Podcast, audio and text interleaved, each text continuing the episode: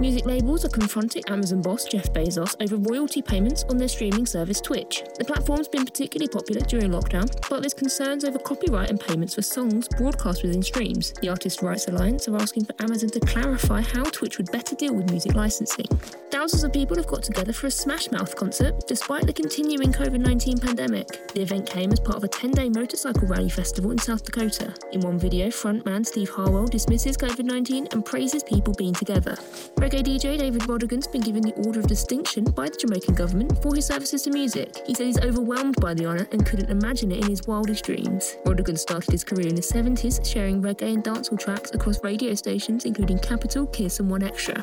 And there's some more celeb goodies up for auction. You could get your hands on Billie Eilish's ukulele in the region of 1,500 to 3,000 pounds, or maybe you fancy Elton John's blue metallic Gucci tracksuit, set to fetch at least 3,000 pounds. The money's being raised as part of the Music Cares Foundation. And that's today's update. Thanks for listening.